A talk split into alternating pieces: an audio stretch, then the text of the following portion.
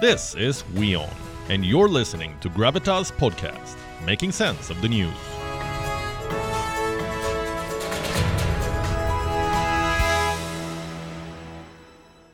Terror in Afghanistan is never localized. It affects the entire subcontinent, and the first in the line of fire is usually Kashmir. Just think back to the 1990s. Kashmir was a hotbed of extremism. There were targeted killings, border incursions, assassinations. Even a single day of peace was hard to come by. And now there are fears of a repeat. Once again, terror is gripping the Kashmir Valley. First, some numbers. In 2022, there have been 16 targeted killings, 1 6. The victims include teachers, cops, and village chiefs. Last month, the month of May, was the worst. Around seven targeted killings were reported across the valley. In almost all cases, the victims were Hindus. Today was the latest instance. A bank manager was shot dead in the Kulgam district. His name was Vijay Kumar. He hailed from the state of Rajasthan. CCTV footage from the bank captured the entire attack. Terrorists barged into the office, shot the bank manager, and fled the scene. The victim was rushed to a hospital, but it was too late. And this was not some random attack, this was a targeted killing. The bank manager was a Hindu from outside Kashmir, and that is why he was targeted. In fact, this was the second targeted killing of the week. The first was on Monday. A high school teacher, Rajni Bhalla, was shot dead. She too was working in Kulgam. She requested the government for a transfer, but the order came a day before her death. Too late to make a difference. A week before that, there was another attack. Kashmiri TV actress Ambreen Bhatt was killed inside her home. Her 10 year old nephew was injured in the attack. And the list does not end here. On the 12th of May, there was another one.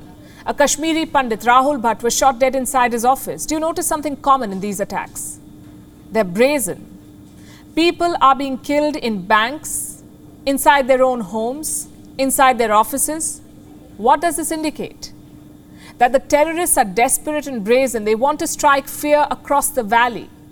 Basically, put a target on people's back. If you're a Hindu or an outsider or a successful valley resident, there is a target on your back. That is the message these terrorists are sending. The question is why now? Because Kashmir is moving on. It is putting extremism behind it and moving towards prosperity. The numbers support this. From January to mid May, more than 700,000 tourists visited Kashmir.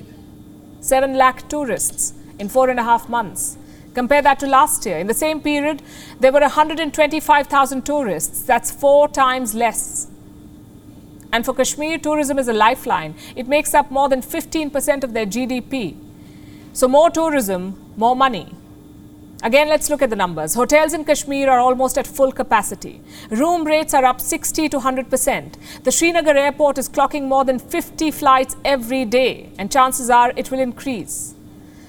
Because later this month, the Amarnath Yatra is set to begin. The government is expecting around 600,000 pilgrims. Now, all of this is a sign of normalcy. Signs that Kashmir is recovering and moving on.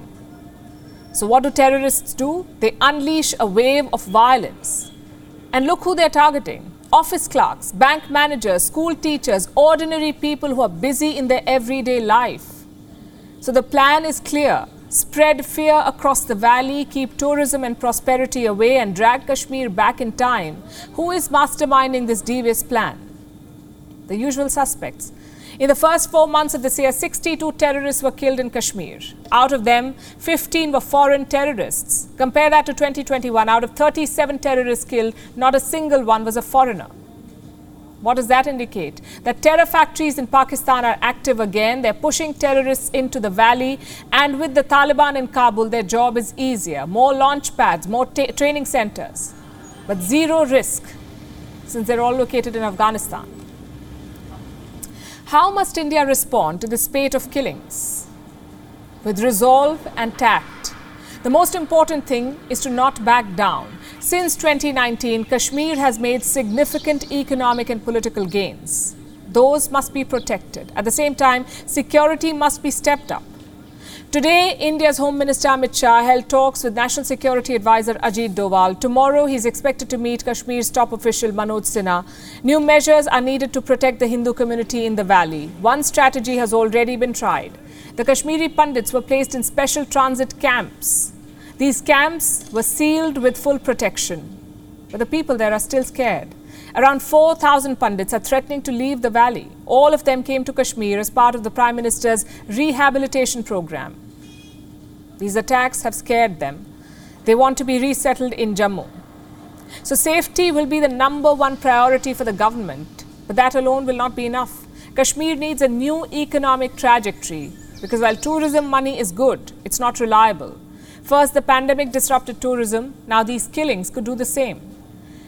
What Kashmir needs is resilient industries. I'm talking about agriculture, factories. If that happens, Kashmir can find long term peace because peace is not just the absence of violence, it is also the presence of prosperity.